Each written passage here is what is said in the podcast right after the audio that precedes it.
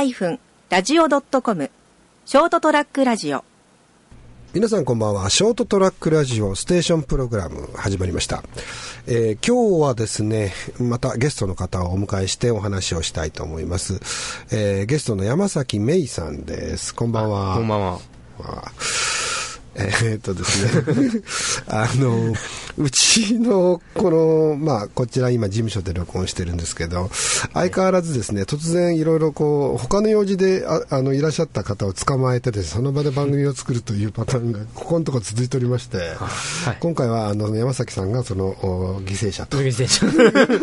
そうですね。生贄というか。はい、生贄になっていただきたいと思ってですね、あの番組を作ろうと思ってます。えー、や山崎さんはですね、今、あの、平成音楽大学の方で、えー、先生を、非常勤講師でしたかね。そうですねされていはいるということでですね、えーと、サクソフォン。そうです。サクソフォン。はいはい。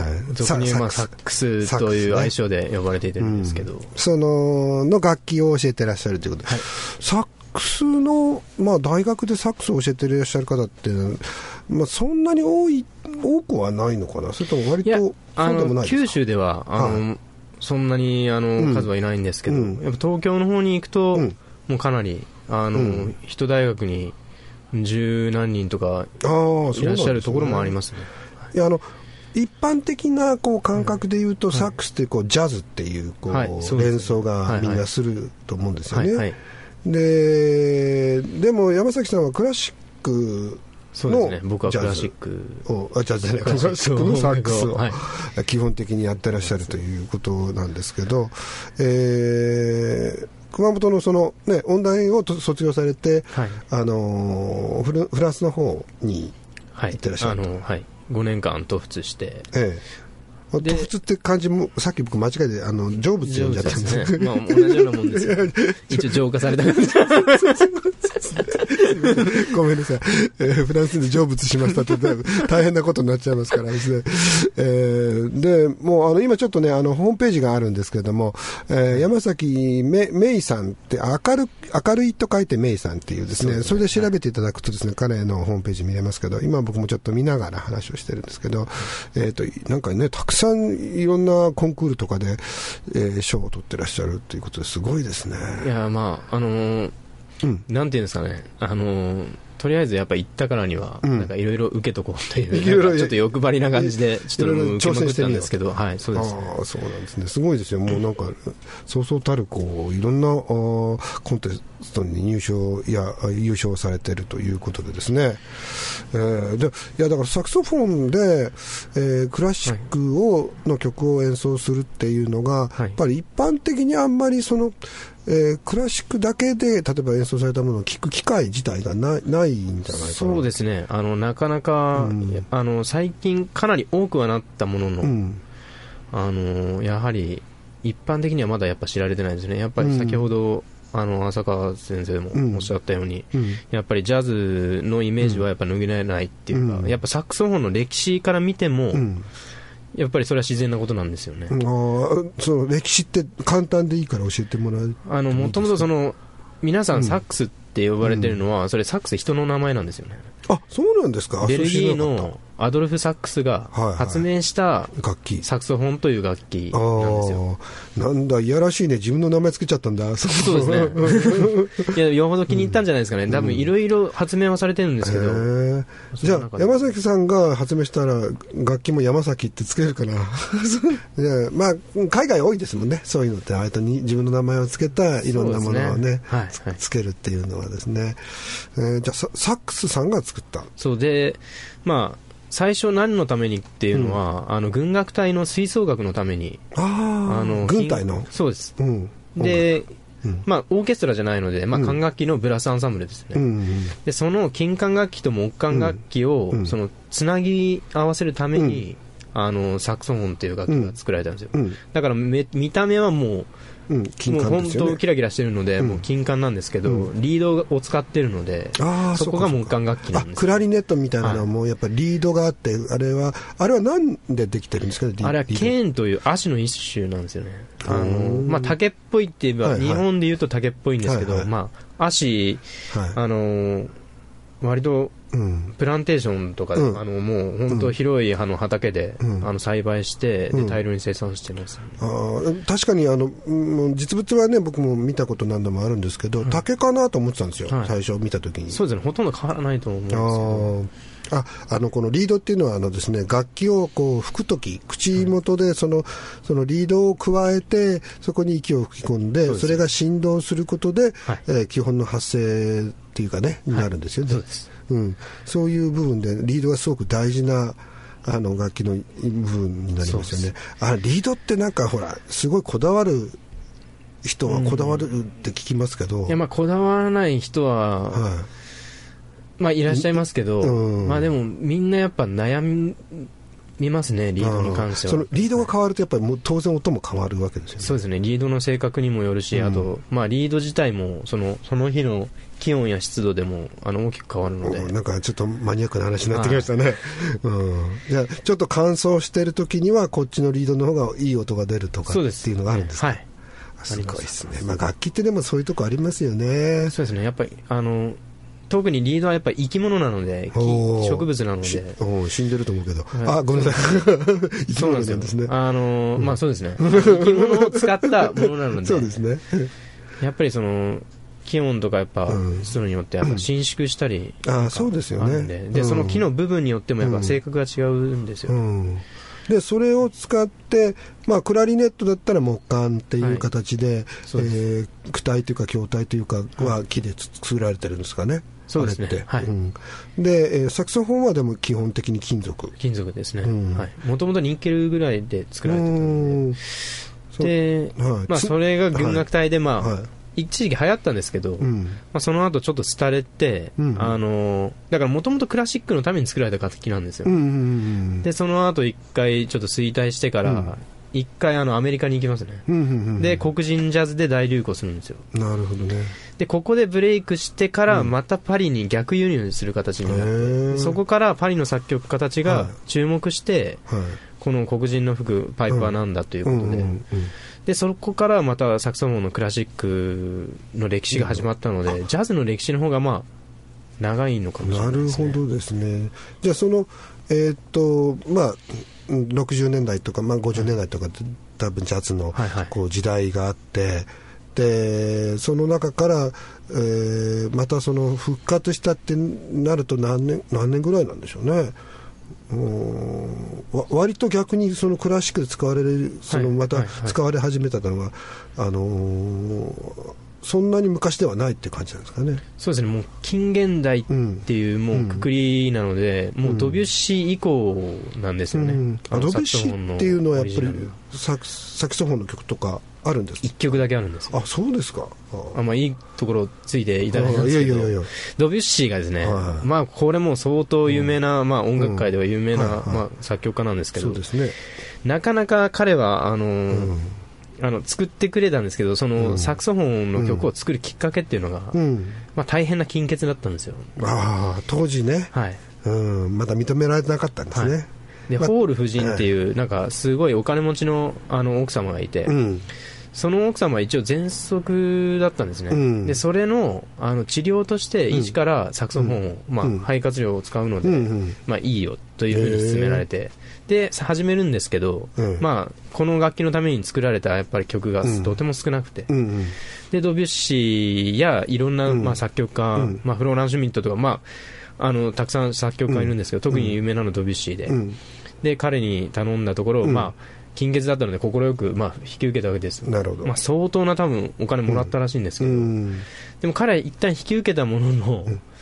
その頃やっぱりあのサクソフォンの名手がやっぱりいなかったので、うん。やっぱり名曲っていうのは、本当名手と作曲家ともにやっぱ合わさってできる場合が多いので、はいはい。なのであまりそのホール夫人もそんなにうまくなかったので、はいはいはい聞いてもそのこのサクソフォンの魅力というのが伝わらなかったらしくて、うん。でドビュッシーはもうこの楽器が大嫌いだったんですね。あの友人にも愚痴ってるんですよ。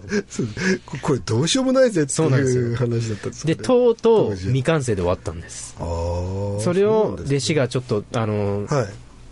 手を加えて、はい。まあ、ラプソディっていう、はい。はあの曲がなんか、まあ、出版されたんですけど、いなるほど。でもすごいうんあのドビュッシーっぽくてやっぱりいい曲なんですけど、うん。やっぱりあれなんですよね途中で行き詰まったんだろうなっていう感覚はすごいありますね。感じますねビンビン。あのね、僕もちょっと音楽を作ってたことがあるから、あの例えば、えっ、と、まあ、ただ声、歌歌をね、歌を歌わせるために曲,、はい。曲を作るじゃないですか、はい。そうすると、音域とかさ、あるじゃない。はいはいはいでここは生かせる音域だし、ここは厳しいところで、ここはあんまり使いすぎるとん。ダメだとか、はい。で当然、人間の場合ね、息継ぎさせなきゃいけないから、ブレスのところをちゃんと考えてメロディーライン作んなきゃとかはいっていうのを、あの最初わかんないから、作ってる時、うん。その作って女の子にちょっと歌歌歌ってもらおうと思って、浅川さん、これは無理だと、これは、これは息継ぎができなさすぎると、これを歌うと死んじゃうと。まあ。命をかけえて、実際自分で歌ってみたら、これ無理だねっていう、なっちゃって、で、それで、あ、そうか。やっぱりその歌う側、あの、楽器なら楽器、その声なら声の特性をちゃんと自分が理解して、あの、メロディーラインなり、そういうリズムなりっていうのを作らないとそうです、ね。ダメなんだなって、ちょっと、まあ、ある程度は まあ制約がありますもんね、うん。まあ、今の時代だと多分初音ミクなら歌えるんじゃないそうそうそう。でも、でもあるじゃん、たまに初音ミクのすっげえ高いとこばっかり使って歌ってるやつとかね、あの単に耳障りなだけっていう。そうですね。そう。でも、まあ、それはあの実験としてはいいんですけど、でまあ、今ちょっとドビュッシーと自分を比べちゃったけど、はい。それはもう非常に卑近なことで、そんな比べることもないんでしょうけど、多分その、その、もともとそんなにね、こう、あの、サックスのこと分かってない状態で作ったら大変だったろうなと思いますよ。そうですね。うん分かろうとしてもその、うん。それだけを表現できる奏者もいなかったっていうやっぱ悲しい現実なんですよね。どうしてもドビュッシーってやったらピアノっていう感じがしますもんね、基本的にはですね。もう一つあの、うん。クラリネットのためのラプソディっていうのがあるんですけど、それはもうめすごい名曲なんであすよだからやっぱりサックスもそのぐらい、うん。あのーやっぱり名手がいたら、うん。もしかしたらそのぐらいの名曲が本当に残ってたかもしれないんですまあもちろん名曲なんですけどね、サックスのために。いや、なんか、あの、サックスって、バッハとかどうなんですかね？あ僕はもう結構バッハも演奏しますね、あのバッハの無伴奏チェロ組曲、ああ、あれをサックスでやったらすげえかっこいい感じがするんですけどね。この前夏あのアートブレックスで、うん。あの組曲第1番をあのそうですか。全部演奏しましたね、へー。あの真夏日にええ。蒸し風呂状態だったんですけど スーツを着て頑張りました。いや、だから、だから、すでもサックスをななんでやろうと思ったんですかね？あのきっかけはですね、あの僕もともとスポーツが好きだったんですけど、えでもあのうちの学校にはあの野球部と、うん。あの吹奏楽部しかなかったんですよ、うん。部活っていうのが。うん。であのそうですね。野球のあ方が、あの、競争相手が多すぎたとか。いや僕はあのバスケットが好きだったんですよ。やっぱスラムダンク世代なんでかなりハマったんですよ。あでも中学校に上がったら絶対にやろうと思う。ーうんうんうん。でもその時にそのバスケットボールはちょうど外にあったので、うん。グラウンドの。で、体育館側にはあったんですけど。うん、で、いつも体育館で吹奏楽が練習してて、はいで、その時になんか、あのーまあ、いつも、その、うんお手伝いをしてくれるおばちゃんがいて、うん。そのおばちゃんからその声かけられたんですよね。うんうん。ちょっと手伝ってくれと。うんうん。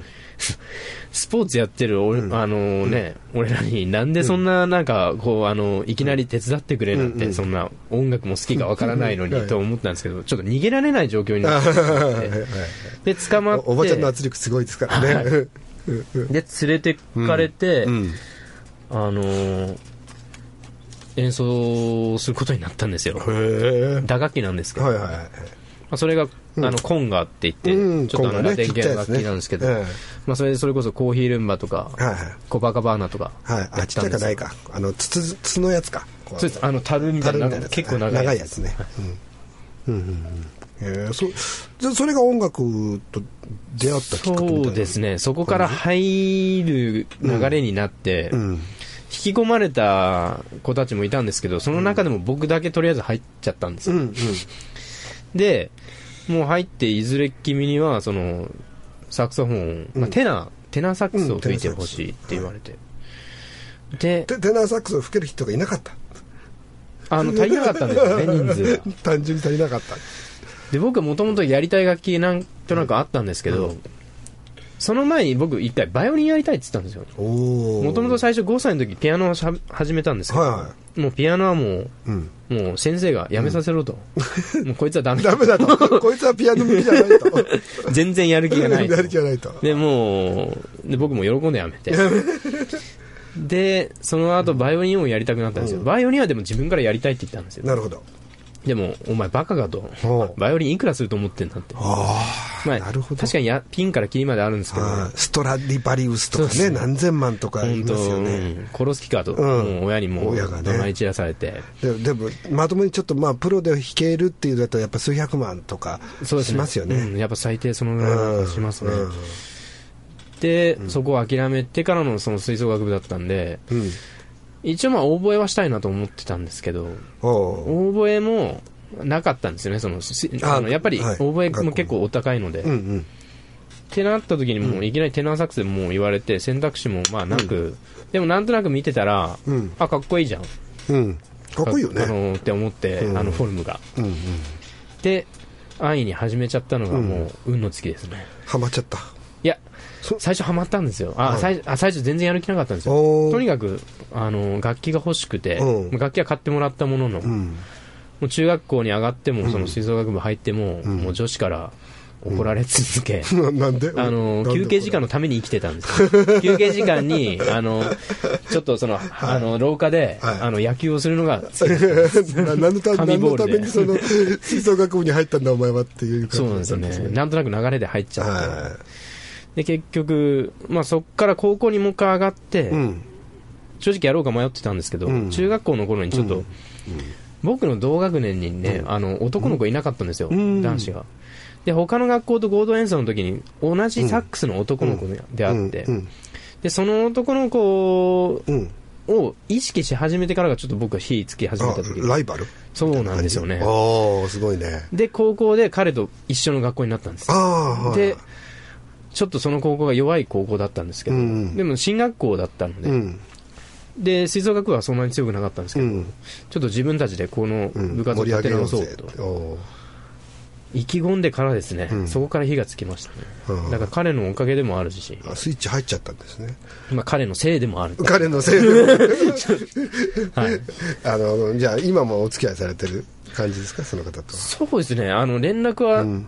全然取ってないんですけど、うん。あのー最近ちょっと今どこにいるかもわからないんですけど まあでもたまに、うん。なんか1年に1回ぐらい、はい。多分連絡が取ったりするような割としないようなね、こう、あの、うん男友達っていうのは、こう、時間があんまり関係ないですもんね。そうですね、うん。いつでも戻れますもんね、うん、あの会った瞬間にもう、もう昨日も会ったみたいな感じになれるっていうの、友達が、ね、いたりとかすると嬉しいですよね、えーじゃあ、そういうこういろんな人の影響も受けながら、はでまあ、これ、マジでやろうと、そうですね。の時思ったって思ったことですかね。のがその高校を卒業して、うんまあ進学校だったんでやっぱりその、うん。音大に行くなんて考えてなかったんでうすよ、んでも結局サックスばっか吹いてたんで成績もダダ落ちの センターで失敗してでそのまんまあの全部受験も落ちて で俺は心を入れ直すと。ああそうだそうだで親にもう、うんあの勉学よりも、じゃあ、はい。このもう一つの自分のアイデンティティになってるサックスと思うんですけど、はいそれでも進学校にあの進学しようと思って、はい。はい。予備校に行かせてくれと。おおなるほど。で、もう高い金払って、寮にまで行って、はい。県外に行って、で、行ったんですけど、はい。結局、あのー、寮官さんにはい、無理やり、あの、はい。ちょっと僕はちょっとやっぱサックスも本気でしたいからって言って、特別に楽器持ってきうん来させてもらって。うん、で、もう、いっつも授業サボって、サックスばっか吹いてたんですよ。結局ね。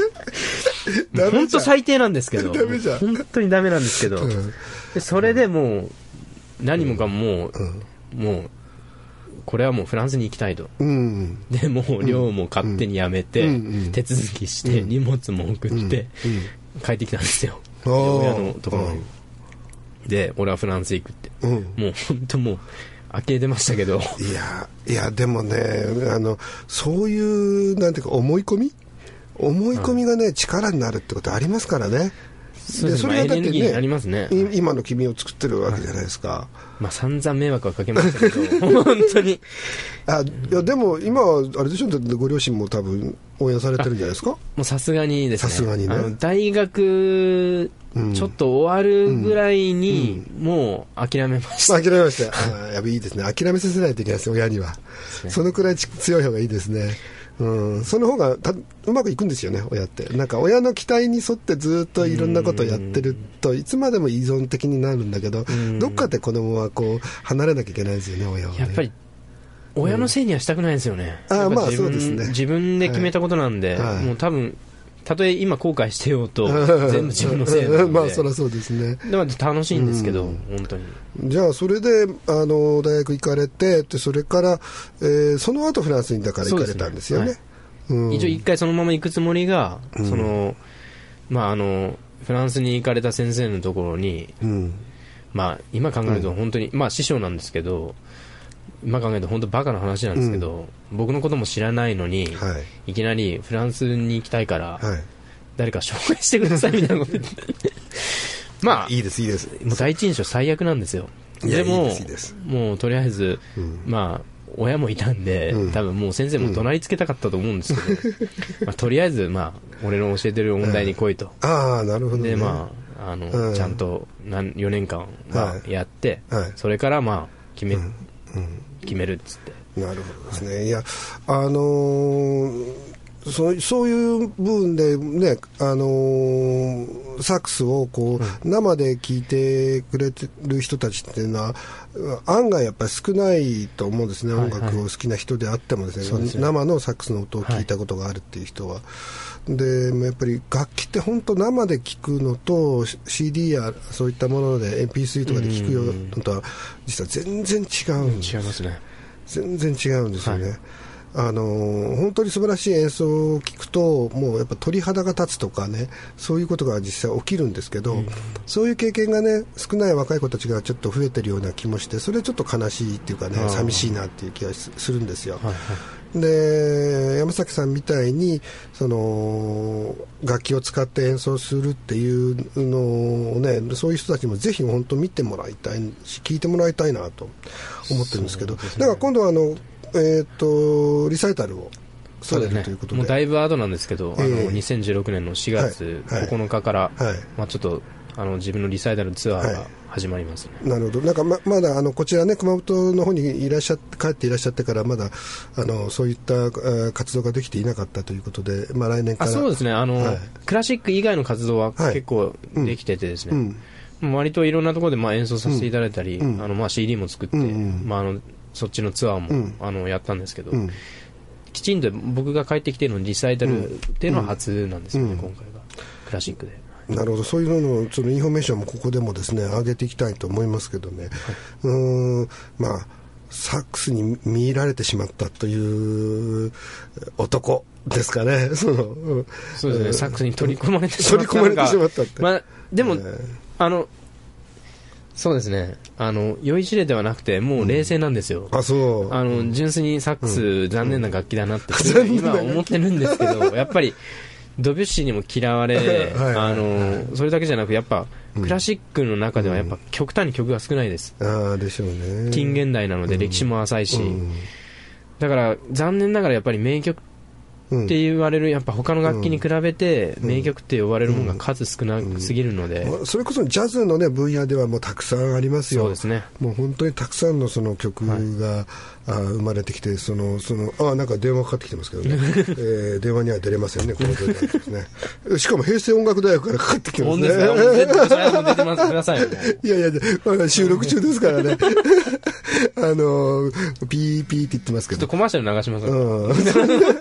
えーっと、そういうことで、この後に電話はかけ直したいと思いますけれども、えーまあちょっと話がまだそういう途中ではございますけどね、えーそろそろ時間も来ましたので、一旦ここで、えー今日はあ終わらせせたいと思うんですけど、あの本当急にですねあの番組とか出ていただきましてありがととうんございまでもないです。す。あの、すごい楽しかったんで、まあの、呼んでくださ。はい。い、あのひ あのぜ音楽曲もさ例えばはい。CD をお預かりしてるんですけど、例えばあ頭のちょっとだけとかってもかけてもいいですあかもちろんです。あの、うん。僕の PV の音源あるんで、うん。うん。もうそのままあそうか PV があるから、はい。じゃあそれもあのここで見れるようにしたいと思います。はい。ということで今日は山崎芽衣さんに来ていただきました。どうもありがとうございました。すいません。ありがとうございました。どうも